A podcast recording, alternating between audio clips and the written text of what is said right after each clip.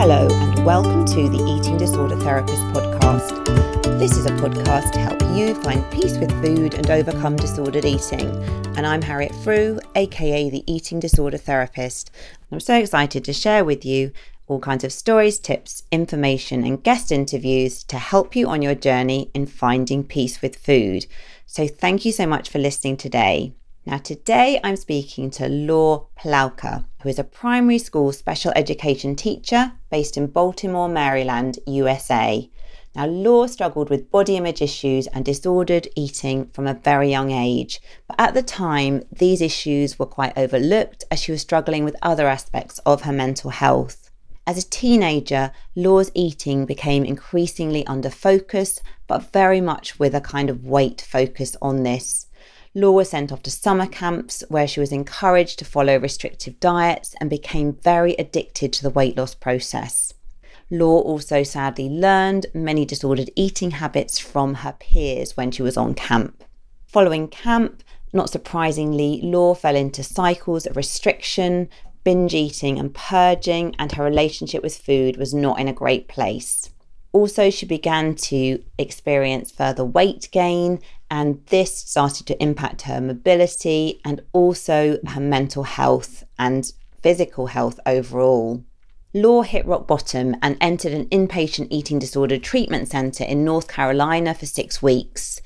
During and after this treatment, she began work with a therapist who really helped her on her journey in healing her relationship with food. However, following this therapy, Laur was still continuing to experience problems with her health from her weight, and this was really impacting mental health, physical health, and leading to lots of different problems. So after much thought and consideration, Laur decided to have bariatric surgery, and she is pleased to say now, a year and a half on after the surgery, that she is in the most healthy relationship with food that she's ever been. And she can now respond to hunger, fullness, movement and rescues, and is living a full life of balance. So Laur is here today to talk about her recovery journey from disordered eating, the healing of her relationship with food, and the experience of bariatric surgery, and how she navigates all of this to have found the peaceful place that she is, is in with food and her body today. So let's get to the interview. Hi, Laur, and thank you so much for coming on the podcast today. Hi, Harriet. Thank you so much for having me. It's a pleasure to be here. Great. So, Laur, could you just introduce yourself, please, to the listeners? Yeah, absolutely. My name is Laur Plawker. This is my first time appearing as a guest on a podcast. So looking for a little grace here, which I'm sure I will find in this amazing community. I am in my mid-twenties. I am a teacher by profession and like to play around on social media with food content creation, which celebrates my recovered relationship with food and recovery from my eating disorder. Okay, now lovely. Thank you, Laur. And what is it that you teach? Are you a primary school teacher? Yes, I teach really young students, quite a wide range, actually, special education. Um, okay. So I teach every subject, but to students with disabilities in primary school. Okay. Oh, wonderful. Okay. No, well, thank you for sharing that. And I know as well, I've looked at your Instagram and you have some beautiful pictures of very delicious food thank quite you. frequently. Is that something as well? Do you really enjoy the kind of presentation aspect of making the food look really appetizing and delicious? Absolutely. It actually was a more recent thing that I started doing. I only started my Instagram page within, I started it in April twenty twenty, pretty early on in the pandemic. So it's been just under a year now of having this page up and live. And I did that because I was exploring what it could be like to celebrate my relationship with food that I had worked so hard to achieve as a daily celebration mm. or celebrating multiple times a day just by putting together even the simplest meals. If I took a moment to plate them and turn them into sort of just a, a canvas for expression and expressing my gratitude for the relationship with food that I've been able to develop. Mm. Oh, that's lovely, actually. So it sounds like it's got a very sort of personal and meaningful twist on it, hasn't it, really? Without and, question. Yeah. Mm. Wonderful. Yeah. No, sure. No, it sounds like it really kind of grounds you in the moment, doesn't it? And really appreciating the food that you're, yeah, you're consuming. Absolutely. And it's a, it's a tricky balance too, of making sure I don't get too lost in the social media content creation of it all, especially because of the response to my page and the growth I've been so fortunate to have achieved of just members of different communities and niches, and people find my page through so many different ways. And it's really humbling, but it can lead to a lot of perfectionism. So I have to really make sure that I'm grounding myself in, am I making this plate for me or am I making it for my feed? Because the entire purpose of this page was to be making these things for me. So I often have to root and ground myself back in that initial mission. And it's easier said than done. So it's been quite a journey this past year. Yeah, and it sounds like it. And I think just so helpful, actually, just that you share that so openly, because I think social media is great, isn't it? But it can be overwhelming. And I think it's so important, isn't it, to regularly just kind of think, why am I doing this? To be, should I have that awareness and to kind of check in with yourself? Absolutely. And I, I didn't even have an Instagram, a personal Instagram or otherwise prior to starting this page, which now I do, but it's been a steep learning curve. And I definitely have moments where I need to just check myself and make sure that I am engaging meaningfully and appropriately in a way that doesn't compromise my recovery and my continued progress and my balance. Mm, sure. Well, thank you just for sharing that openly, because I think so many people listening will relate to that struggle of finding that balance. Yeah. So thank you for sharing that. Of course. So, Laur, I know that you're relationship with food hasn't always been great, and you know you've been quite on quite a journey, haven't you, to get to the point where you are today, where you're feeling much more healthy and balanced and in a much more peaceful place. But could you sort of just take us right back and tell us a little bit about your story and, you know, what your relationship with food was like when you were a little girl? Yeah, absolutely. I mean, I've struggled with body image and a disordered relationship with food for quite literally as far back as I can remember. I grew up in a health conscious household. And I think in a lot of ways, now that I've healed my relationship with food, I learned a lot from growing up in a household with an emphasis on, you know, healthier foods. But I think as a child who was definitely struggling with that more disordered aspect, in a lot of ways, it also fueled restriction and shame and a lot of those themes that go into disordered eating. And most notably, what I remember is when I was young and home alone, I would feel like I needed to sneak food from the kitchen. And that wasn't something that was necessarily pushed upon me so much as a reflection of just an eating disorder from a very early age. But I was a highly active kid. I loved to play. I know these are largely British listeners, so I'm sorry, but I loved to play soccer. And I was active and playful. And because of that, I think my problems with food did go largely overlooked in favor of focusing on other mental health issues that I was very clearly struggling with. I am very open about the fact that I've struggled with a mood disorder and anxiety and depression. I was very fortunate, and it's a reflection of privilege for sure, that I was able to see a therapist from a very young age and begin sort of the mental health journey that would be an overarching theme in my life. But my eating disorder didn't become part of the picture until many, many, many years later. Until I was in, in high school, or I guess around the age of sixth form in the U K. Is that right? Yeah. And so I was around fifteen years old, and my disordered relationship with food became a discussion, but not something that was named as an eating disorder. And then it was more within regard to like fixing the problem, the weight I had gained. As a result, I spent two summers starving myself at a summer camp that was designed to help women lose an extreme amount of weight but it was through restriction and overactivity, all under the guise of wellness. And both summers, the weight came off for sure, but I also learned there from other campers ways to exacerbate my weight loss before weigh-ins through eating disorder, self-harming behaviors. I became addicted to those behaviors. And what was a lifelong disordered relationship with food really became a full-blown cycle of restricting and binging and purging through different methods.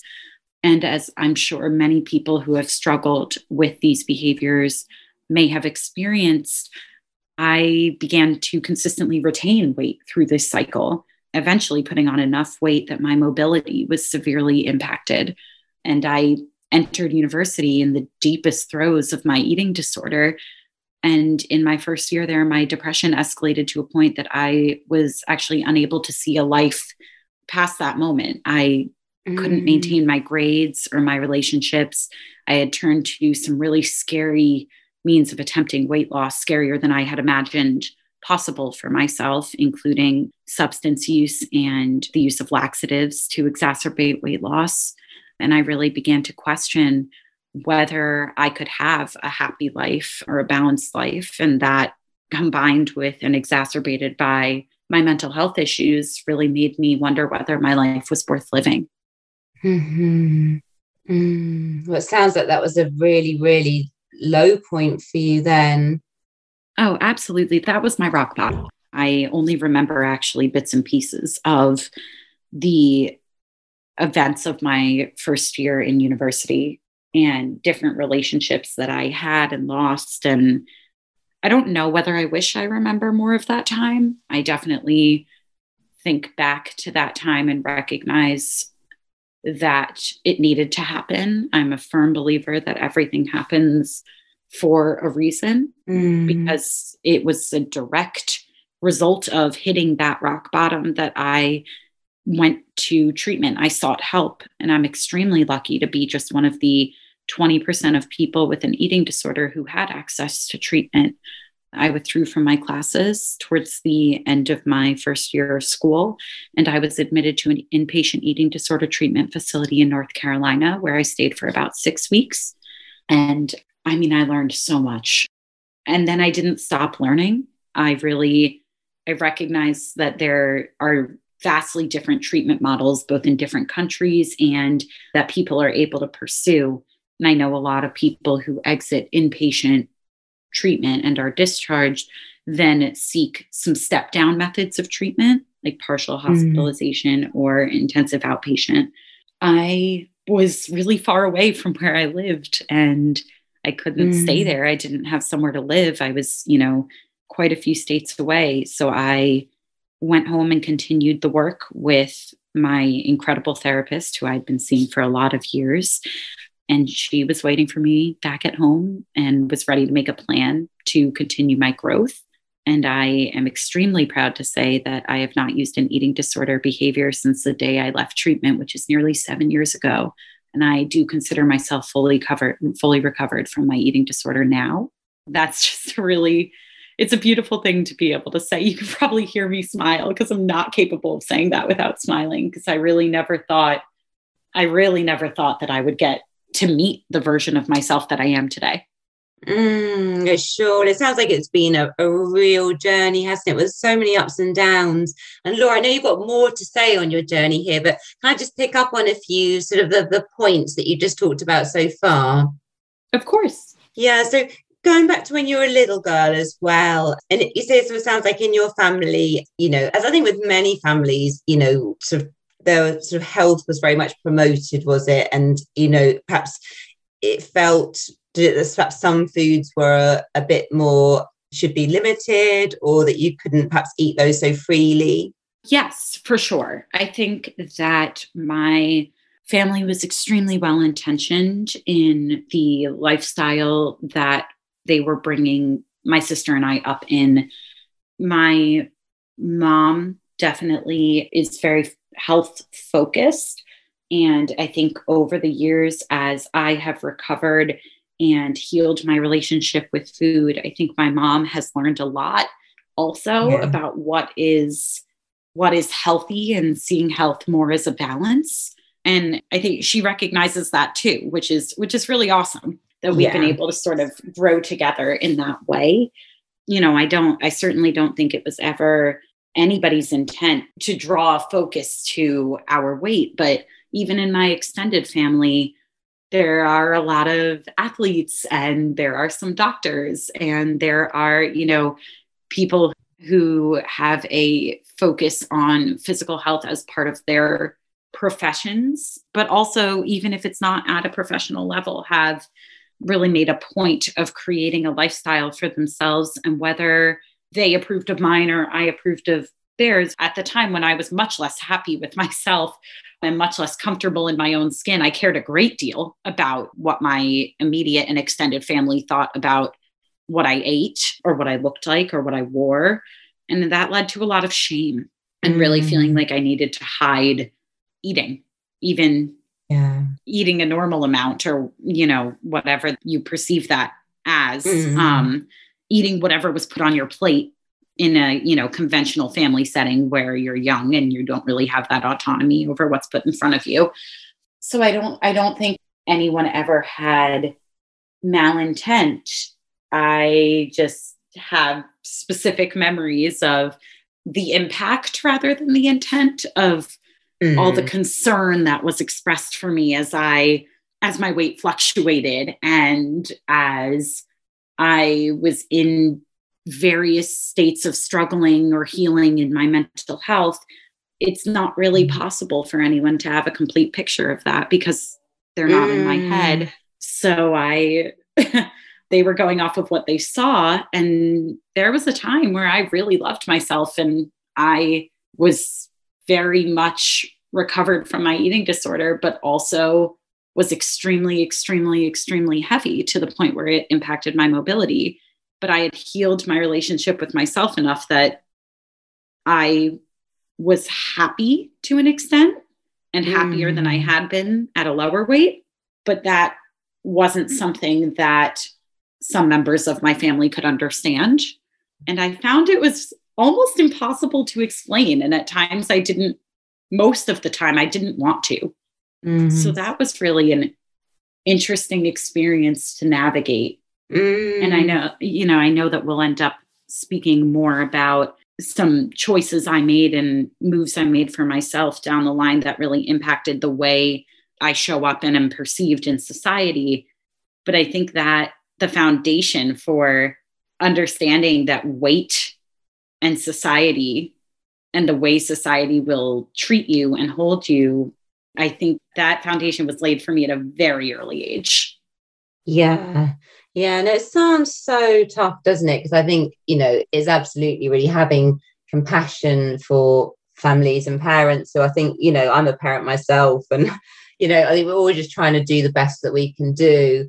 But I think, I guess it's just really sad, isn't it? Because I think for any child, if you feel shame or you feel attention being drawn to you, that you're not acceptable in some way, you know, because of your weight or how you look, it sounded like then it was a very sort of destructive cycle that you got in, because then, I guess then you just felt very ashamed. You felt you kind of couldn't eat. You felt you had to sneak food. You felt more ashamed. And yeah, just, just a really horrible cycle to break, isn't it, when you're kind of in that place?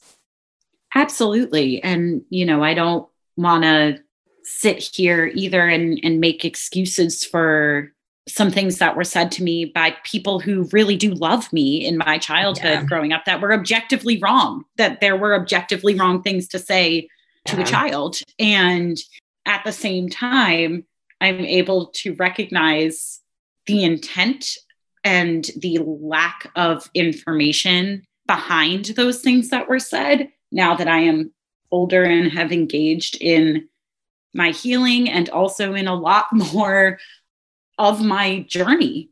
You know, I, I just yeah. didn't have the same frame of reference. So the ability to, I don't know that I'll ever forget, but I have long since forgiven mm. because I think, I think that it's extremely important to continued and lasting recovery to ensure that I've surrounded myself with people who love me and because they love me are willing to learn with me.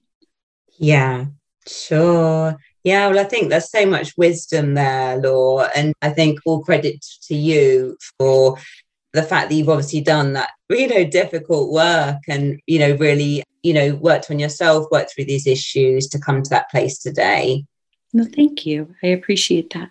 So can I just ask you, Laur, as well, a bit more about these camps that you go to where they're like specifically designed for kind of weight loss? Because I think I think there are things like that in the U K, but I think they're definitely not so much a thing. But am I right? Like in the U S, is that more a kind of common thing? Because I know just generally kind of that camp culture is just very much the kind of norm, isn't it? That not necessarily going off to camp to lose weight, but going off to camp in the summer is very much just part of the kind of childhood experience in the U S. It certainly can be. I mean, it's definitely mm. a privilege to be able to do it. And some community centers, et cetera, have their own more accessible summer programming. Because the reality is, is that mm. most occupations, most parents are still working in the summer and may need childcare when school is not in session. And there are really great ways to facilitate that childcare. Without naming this particular camp that I attended, the, yeah, there are specialty specialty camps for just about everything. And I also had really positive summer camp experiences that had nothing to do with weight or weight loss and were much more, you know, social, what you'd envision a summer camp to be, where you're, you know, playing sports mm. or canoeing on a lake and swimming, or, you know, the things, the stereotypical, what you'd see in a movie. And I had those experiences and was very fortunate to have those experiences. But my older sister before me had gone to two different camps in an attempt to lose weight. And when she was struggling with her eating disorder in that way at that time. And the first camp was actually so commercialized and glorified that it was featured on M T V. That's just how normalized it was. Mm. And they called it, they called the special, there were two specials of it, and it was called Fat Camp, that it was just normalized that you could mm. pay a lot of money and go to a summer camp to learn to starve yourself. You'd work out around the clock all day as like what was purported to be activities. And through overexercise and severe restriction, you would go in overweight and come out smaller, whatever that was. And it was horrible. And I knew a few people that went to that particular camp, and every single year or summer, they would go back to that camp because their bodies would reject, you can't keep that up around the clock. So you, you know, mm. and it's, and you're, we're not, and we're not supposed to. So their bodies would reject that weight loss, and the weight would come back, whether that was through disordered e- eating or not, it would come back. So a vicious cycle would start. And then there was this other camp that my sister attended, and it was under the guise of wellness. You know, they said, you know, we'll, we'll teach you a sustainable eating plan, and we've incorporated, incorporated cognitive behavioral therapy. And, you know, they said all the right things. And while it was probably less inherently dangerous at the onset than the first camp, the premise itself is so disordered and fat phobic and making profit off of what is very often, not, not always, but what is very often people struggling with eating disorders mm. by teaching them and helping them to further their eating disorder in everything but name. But my sister went and came back and seemed happier, because at that point in her eating disorder, her ed, her eating disorder told her, you need to lose weight to be happy. So I wanted that too, because my eating disorder was telling me the exact same thing. So mm. I went and I came back smaller. I equated smaller with better. And then I returned for a second summer, to, as messed up as it was, to be a mentor. They had a mentorship program mm. to be a mentor to other young women struggling with the same issues or the same part of their journey. But that journey was never addressed. It was all about restricting and purging through exercise.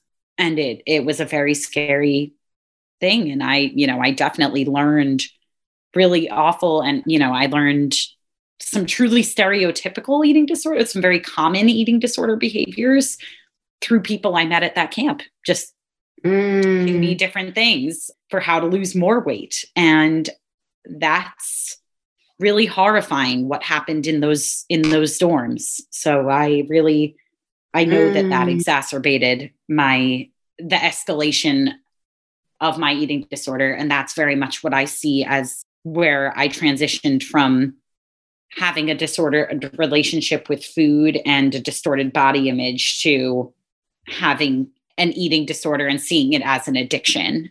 But I didn't learn to call it that until years later. Mm.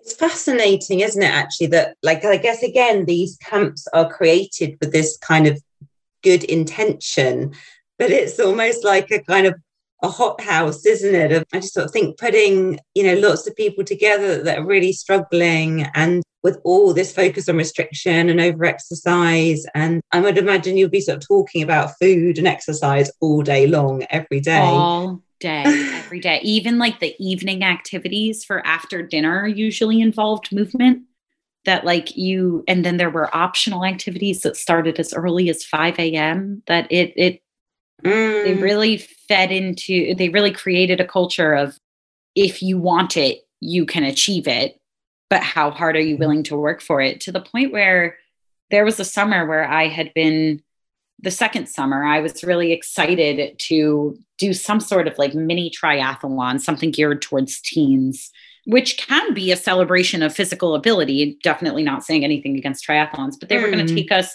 you know, out of, out of camp for that, for the people who wanted to do it. And I was training for that. And I did so much that I passed out, and I did so much that I wasn't, I wasn't losing weight because my body shut down. My body said, no, mm. my body said, you're doing way too much, but I, no one talked to me about body cues. No one said you're not eating enough. They just told me I had to sit out of activities and never discussed why. Yeah. No, it sounds like there was just like a whole kind of emotional, kind of psychological part missing, wasn't there, from, you know, these programs. Are they still kind of still running today, or, or have they been adapted at all? Or, you know, are you aware? I had heard, and this was through the grapevine, I had heard that there was a class action lawsuit against the program that I attended. Mm. I never looked deep enough into it to know whether that was something I should be involved with, or it felt mm. a lot like opening a door to something that, that I felt more like lucky to have survived and not had gone yeah. deeper down that rabbit hole. I'm only still connected with one friend, recently reconnected with one person who I met through that program. And she has also healed her relationship with food. And interestingly enough, there are a lot of parallels in our journey. And I'm just excited to be reconnected with her. We both recognize that camp for what it was. Mm. And I think are just grateful to be in a very different time in our life where we can see that as something we never want to do again. Yeah, no, I'm sure. So Laur, as well, can you tell us as well a bit more about your inpatient treatment stay? So you had, did you, did you say you had a six week stay in the inpatient unit? Yeah, there was no hard and fast set number of weeks that you needed to stay. I think six weeks was around the minimum you would need to really complete their initial treatment cycle for you and have you move through different parts of the program. But I went to a facility that was based in dialectical behavioral therapy, or D B T, because that was the type of therapy I was using to manage my mental health anyway, with, with my therapist at home. And for those who are unfamiliar, D B T is very much related to C B T, which I know is very prevalent in eating disorder recovery and something a lot of people have had exposure to. But it's mm-hmm. largely, it's, it's a lesser known, it's lesser known than C B T. And I like to refer to it as like C B T's little cousin, but it's very much based in mindfulness and awareness. And mindfulness is something that comes up in a lot of eating disorder treatment programs and facilities, because you learn to be more aware of your body. And that's a very painful process for so many of us, because for so many of us, our eating disorder behaviors are ways of trying to do what we see as fixing our bodies. Mm-hmm. And we don't want to be acutely aware of what's there. We want to change what's there. I obviously can't speak for everybody, but based on what I've learned from the conversations I've had in the eating disorder community, that appears to be largely true. And in that time, I was in a really interesting spot in eating disorder treatment, because in my time there, in my six weeks, I was the only person there who was visibly overweight. I don't use B M Is as a measure mm-hmm. of weight or an indicator of weight, because they're not an accurate indicator of health. But I was definitely the only person there who had a body size that was over a conventional, conventionally accepted and societally accepted body size. Mm-hmm. And that was never addressed. I brought it up so many times to so many staff members and explained that even in treatment, I was experiencing fat phobia, and that so much conversation came stemmed from eating food, and every person with an eating disorder needs to eat, eat food. There is no restriction yeah. is really not appropriate at any weight, but I didn't even know that yet. So the fact that there wasn't mm. any discussion to be had, you know, I remember saying to the residential patient advisor who was my, I had identified as my favorite at the time. I remember saying to her, I'm the only fat person here. No one on staff like knows what it's like to be me, and nobody in group is saying anything that's reflective of my experience. And I was guided through that moment, but no one had a follow-up conversation with me about it. And, you know, I was, I was more just given a pat, pat there, there. And mm. the more I immerse myself in eating disorder recovered and recovery communities in different capacities, whether that's through Instagram or seeking discussion groups, I'm realizing that that is reflective of more and more people who went through treatment in larger bodies. No one teaches mm. you, and no one talks to you about the fact that you're going to recover in a body that is not going to be accepted by society. Like, you're already mm. there, but once you start being kind to yourself, the world isn't going to be kind to you again. Mm. And that's really, really, really hard to navigate when you're then out of treatment and on your own. So mm. I recognize that treatment saved my life. I do, yeah. because I, I really believe that it did. And I would not have been able to set down the path of my personal journey. But I think that the eating disorder treatment and eating disorder recovery community has a long way to go in addressing fat phobia, in addressing what it mm. means to recover in a larger body, and what it means to navigate a fat phobic world. Because, you know, I lived in England for a short time, and mm. the emphasis on my weight didn't change because I had changed countries. So I, I really, in so many major countries in the world, the body ideal has shifted from a more curvaceous, larger body in, in historical times to a slender body. And it's based in a beauty ideal of a thin white woman. Mm-hmm. And that is not something that everyone can fit into. We don't all pour into the same mold.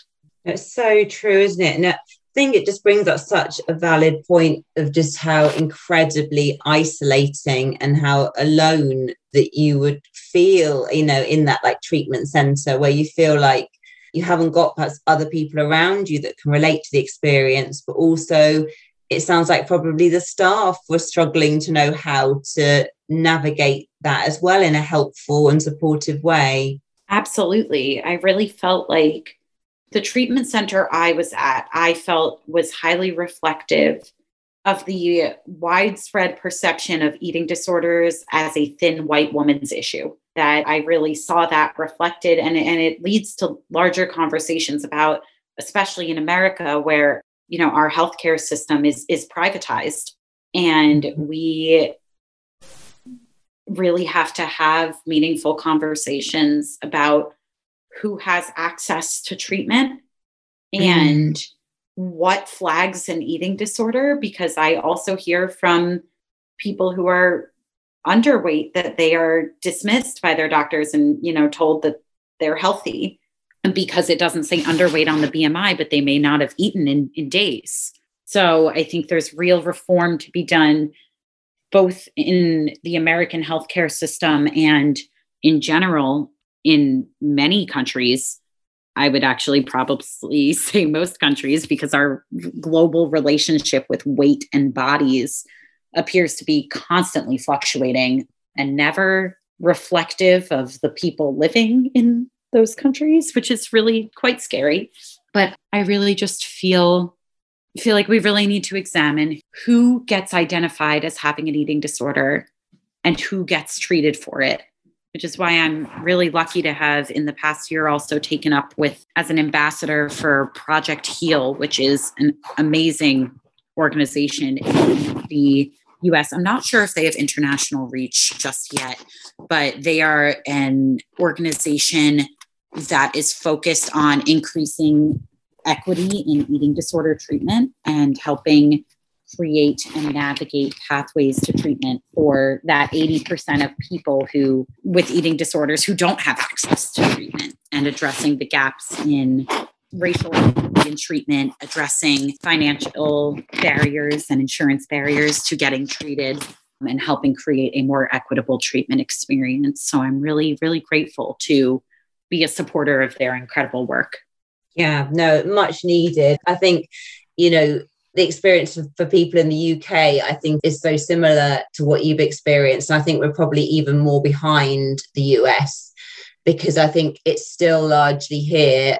People that actually get inpatient treatment would be very much that sort of stereotype of very emaciated, you know, a very emaciated body, rather than, whereas we know that so many people, you know, have eating disorders that are actually are normal weight or overweight, you know, or in, in larger bodies. And actually that the people that are emaciated, obviously they need that support too, but they represent quite a small percentage of people with eating disorders. So right, the majority yeah. of people with eating disorders are not underweight, even on yeah. a B M I, which unfortunately is still the leading measure of health in, in the medical industry. But I just, that so many people are struggling with eating disorders and live in a body that may not appear to have anything that you would physically flag as an issue. And our healthcare systems, whether it's in the U S or the U K, don't reflect that. Yeah, no, so re- very true. And, but, you know, it's so great that, you know, like Project Heal, people like yourself, that these issues are being spoken out more about, but there's a long way to go, isn't there? Absolutely. Absolutely. The work must continue. It certainly must. So, Laur, can you tell us a bit about sort of what happened, you know, after you came out of hospital and then sort of your journey more to the present day? Yeah, absolutely. Transparently, transitioning back to university life after treatment was extremely difficult. I went through university in a much larger body, and I faced so much fat phobia and weight stigma as I tried to socialize, as I tried to enter the workforce, or really even just engage in day-to-day activities. For example, I vividly remember being harassed on my college campus in the campus gym while on a treadmill, and how it, it felt to have the healthy mindset around movement that I had worked so hard to achieve in treatment actively be sabotaged by a group of men. And it didn't make much sense to me because I was in a gym mm. moving my body. So even with a disordered perception or a inaccurate perception rather of weight, and wouldn't it have appeared that I was there to better myself? Even, you know, you can't see me doing air quotes around better myself, but wouldn't mm. it have appeared that I was there to do exactly what they were making fun of me for not doing? I was years later, I'm still blown away mm. that that could have been a situation, because the dialectic there, the just the disparity there between what was happening and what I was feeling. It just doesn't, it still doesn't make sense to me. So I realized there were no, there was no doing anything right in my larger mm. body. And that, that was awful because I was really there. I was walking on a treadmill, listening to my favorite playlist. Mm. And then as the song changed, I could hear the horrible thing that this group of men was saying about me. Mm. And it just destroyed me. Mm. And that's just one example. So, you know, against all odds, I did eventually manage to graduate and I secured a job that I was truly so excited about, teaching special education in Baltimore.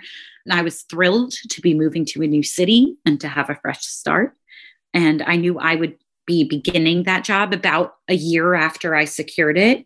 So I set about ensuring that I would be starting over, having put all that I had into being my happiest self. And at this point, you know, I was living with one of my closest friends from college in an apartment near the university as he finished his degree. And I had achieved a balanced and healthy relationship with food and movement. I was moving for me, not to lose weight, just for my mental health and because I enjoyed certain types of movement.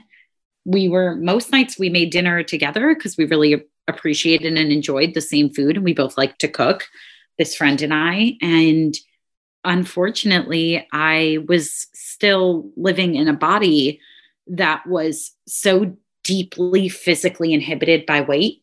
Mm. And I don't mean in the sense that society was unkind to me, which I don't want to minimize in any way, because I really cannot emphasize enough how devastating it can be to have to navigate a world that was not designed to include you, no matter what the reason is for that. And that is, you know, people in larger bodies are systemically oppressed.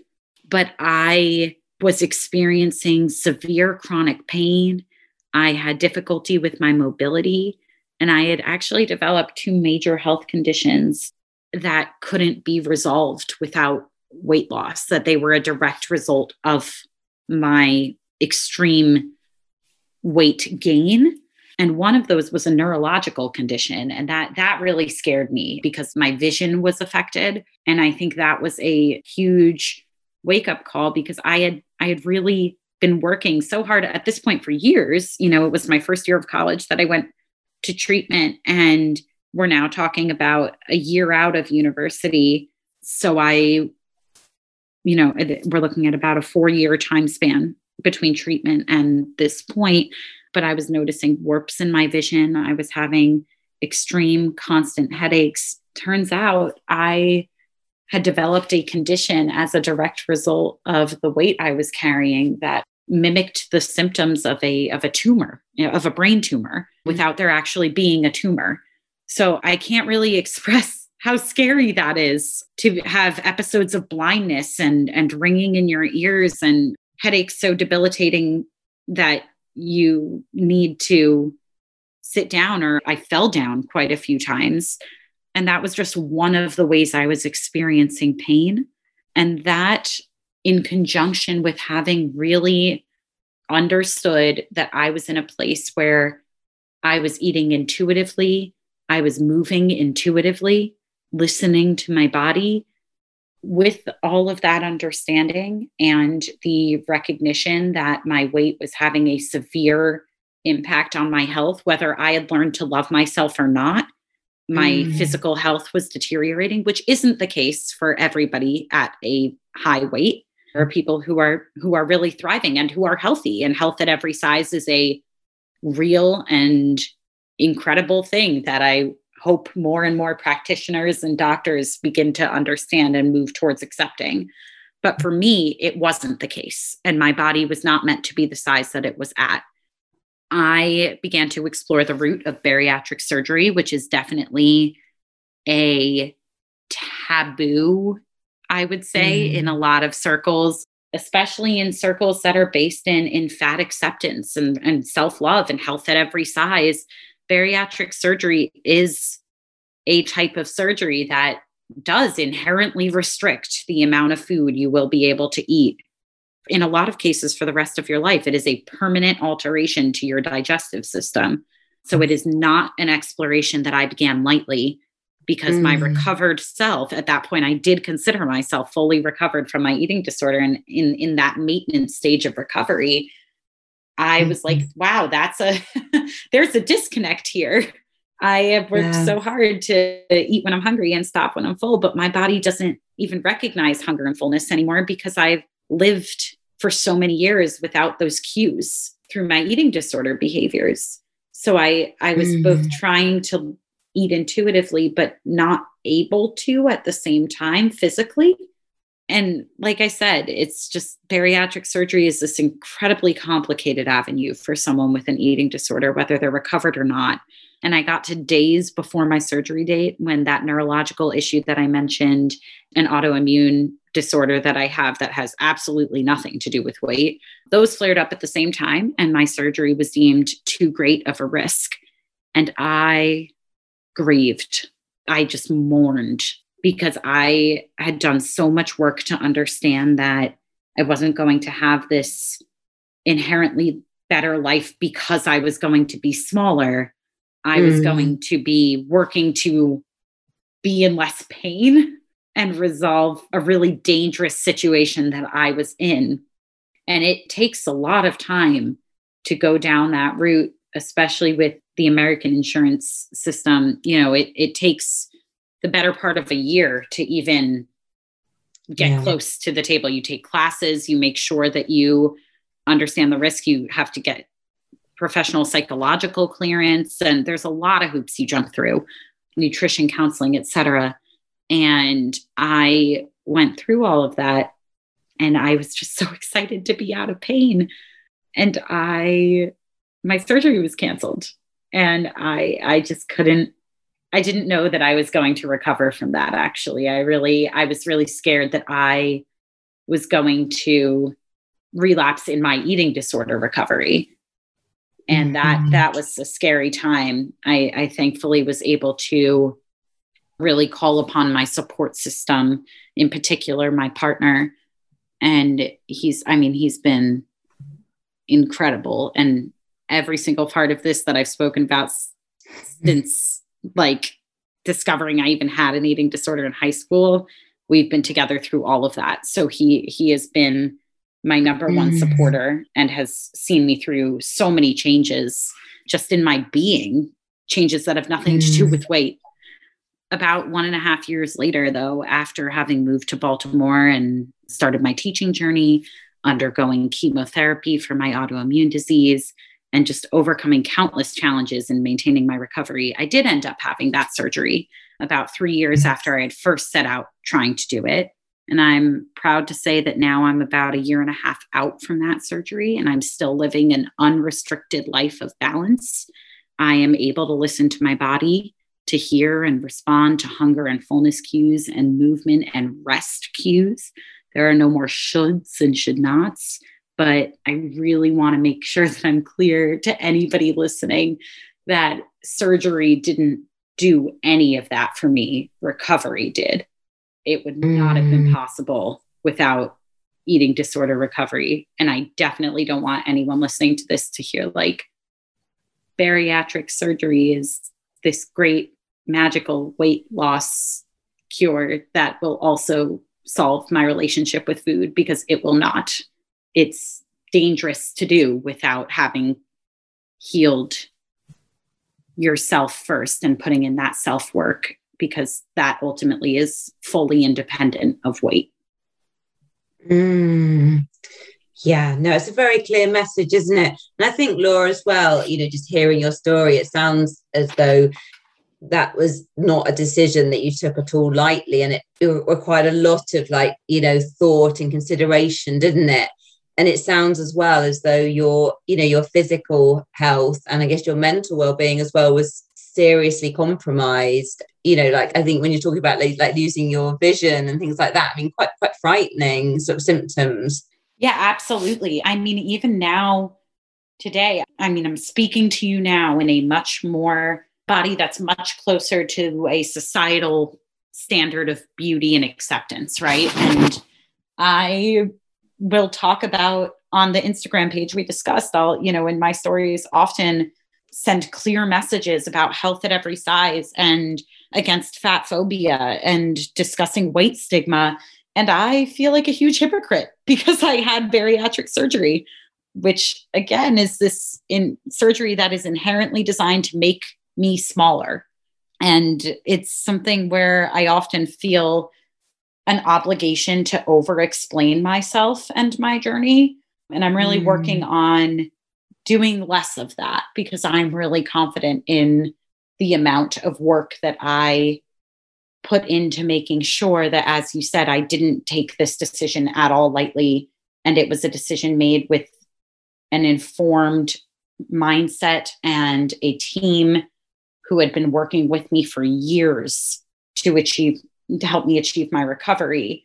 They all signed off on this and said, you know, this is something that we actually feel you can do successfully while maintaining your recovery. And that is going to be challenging, but you, you can do this. And without that clearance, I, I don't think I'd have done it. I, I would have, mm. I, life would be very different. Yeah, no, sure. I mean, I think it's it's so interesting, isn't it? Because I think there's so many things there about, you know, one, you having that support system and having really thought it through very carefully. And obviously as well with people that had known you for quite a long time and I guess could really offer you wise counsel and support from really kind of knowing you. And I think as well, the fact that you'd worked with on your relationship with food is just, you know, just so absolutely key. Because I can just think of people that have, I've worked with in therapy who have had surgery without, you know, having that opportunity or even perhaps knowing that they they needed to work on the relationship mm-hmm. with food, and it's put them in a really difficult place. And, you know, sometimes and there'll be more complications. And like you said as well, it's kind of, there's no going back, is there, once you've had surgery? It's kind of life changing. You're physically kind of changing how your gut is working. Absolutely. It is dangerous to have this surgery without a clear understanding of your relationship with food, because ultimately you can cause yourself physical harm internally in different ways. There are different ways you could do it. And unfortunately, this particular surgery has become commercialized and glamorized in a way that's quite predatory, in my opinion, you know, mm-hmm. through shows that I don't, I don't even know if they're, if they air in the U K, but there are shows like, I mean, My six hundred pound Life showcases this surgery, and that's a show here. And mm-hmm. it, it does, it does center around really extreme, extreme instances of people living in larger bodies whose mobility is impacted and they may be experiencing other health issues, but it really shows like a very quick and expedient way through that process, because a lot of those people need this surgery as a life-saving measure, mm. but there isn't much conversation about the mental health piece of things. And I, I just, I really struggle with, I think, the lack of education and understanding out there, even just the fact that people refer to it as weight loss surgery, um, mm. as opposed to bariatric surgery. That's in and of itself predatory, because of, of course people with a disordered relationship with food or body dysmorphia are going to hear that and think, well, I want to lose weight. Is it as simple as a surgery? Mm. And that's just not the case in this instance. There are no magic fixes to heal one's relationship with themselves or with food. Yeah, no, so true. And I think, you know, it's just so helpful, Laur, I think, with the journey you've been on as well, and just to hear you communicating that message really powerfully. Because I think, again, I can think of people that I've worked with that have literally gone, you know, to another country and had this kind of for a week and had this surgery with no proper sort of introduction or, or sort of psychology and, and no real follow-up either. And it, like you're saying, I mean, I think the word predatory as well is just really appropriate. I just think, yeah, not good at all. No, I'm with you. Unfortunately, there's an entire reality, and this, this is, you know, I feel strongly about this for a whole other podcast. There's an unfortunate reality of the fact that preying on our insecurities in our bodies, whether those are based in an eating disorder or diet culture or anything else, that is a for-profit industry, and it's a huge mm. one. Whether yeah. that's coming from doctors' offices in America and privatized insurance, or whether that's just coming from the so-called guilt-free products on shelves, the diet culture industry is literally requires us to hate ourselves, because ultimately, when you've achieved food freedom, you don't need guilt-free food, because food mm. doesn't c- carry guilt anymore. And, mm. and, and that's something that you don't, unfortunately, you don't have to have an eating disorder to fall susceptible, to be susceptible and fall prey to that carefully built industry that is working to really hone in on and capitalize on our insecurities. And that's a very scary thing, because so many people don't realize that it's happening. I know I didn't for most of my life. Yeah, I think it's something, isn't it, that it's almost like a kind of religion that you're indoctrinated with from birth, mm-hmm. really, aren't you? Through all these unconscious and conscious messages. Yeah, it's sort of, yeah, so, so powerful. Yeah, we do just almost take all, a lot of so many of those beliefs as just kind of normal, don't we? It's only kind of when we start do, doing this kind of work, we start to kind of question them and to take a step back and to realize actually just how toxic it all is.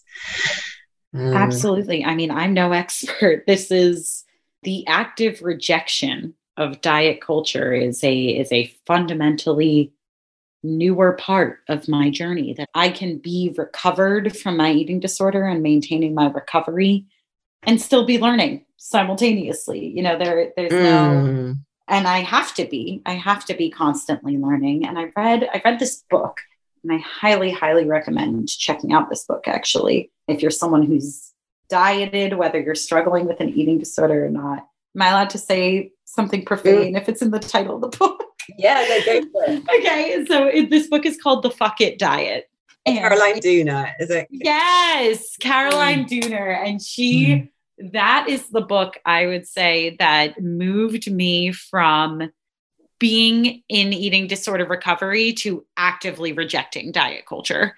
Mm. And there are quite a few, you know, people and activists and, and just body positive, incredible people out there just in social media alone that are really have served as influence to actively reject diet culture and can do it in an inherently positive way. Like one of my favorite Instagram accounts is called thenutritiontea, like T E A. The person who runs that account is, I believe, a registered dietitian and is just a health at every size informed dietitian who has this very positive way of delivering a very anti-diet message. And it's been a really cool thing. As I said, you know, social media as a whole, Instagram in particular, is, is newer for me.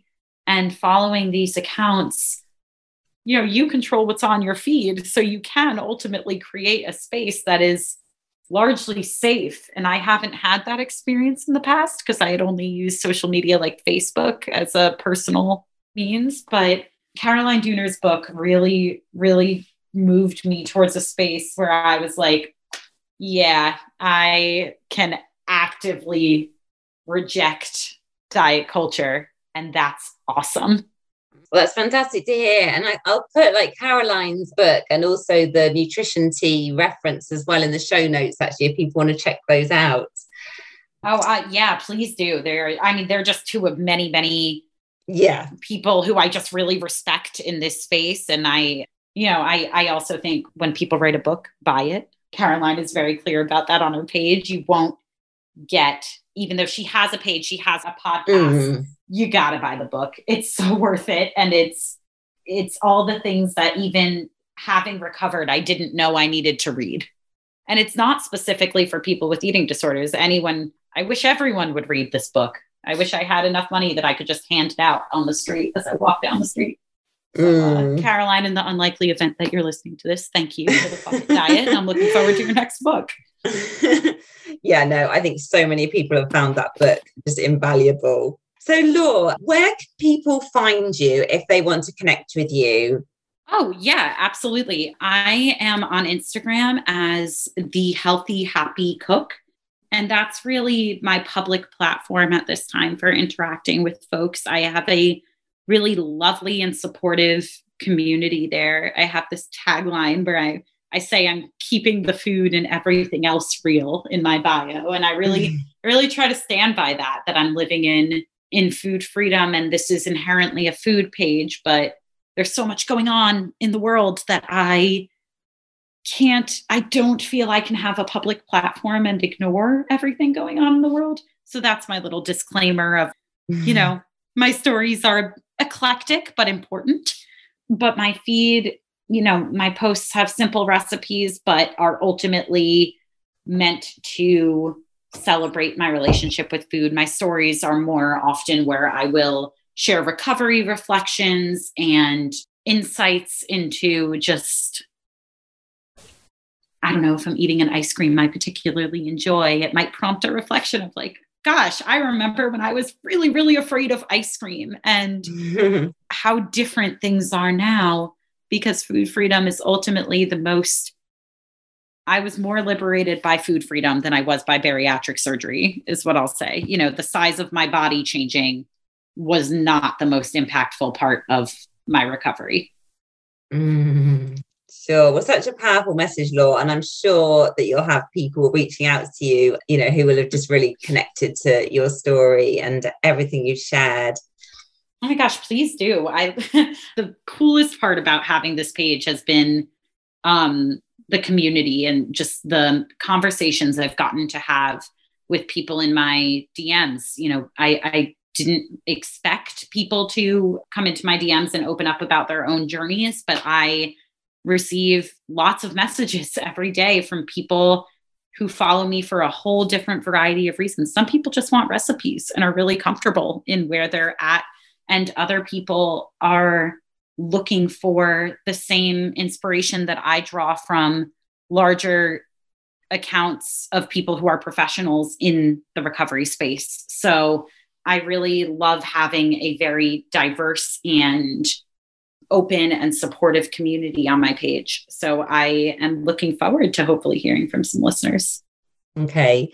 Well, thank you so much, Laur, for coming on the podcast today and for sharing your story and, you know, your incredible journey. Thank you so much for having me. It was really a pleasure, and I'm humbled to be able to share, you know, how I got to, how I got to here. Thank you. So I hope you enjoyed this conversation just as much as I did. And do go and check out all of Laur's details in the show notes. If you're not following me already, do seek me out on Instagram at The Eating Disorder Therapist. And if you're looking for further support in your relationship with food, do go to my website, which is w w w dot the eating disorder therapist dot co dot u k. And that has details of my online courses and breakthrough days. I'd also really appreciate if you've enjoyed this episode, if you could rate and review the podcast, as it really helps it reach more listeners. Thank you very much. Thank you so much for listening today, and I look forward to sharing another podcast episode with you very soon.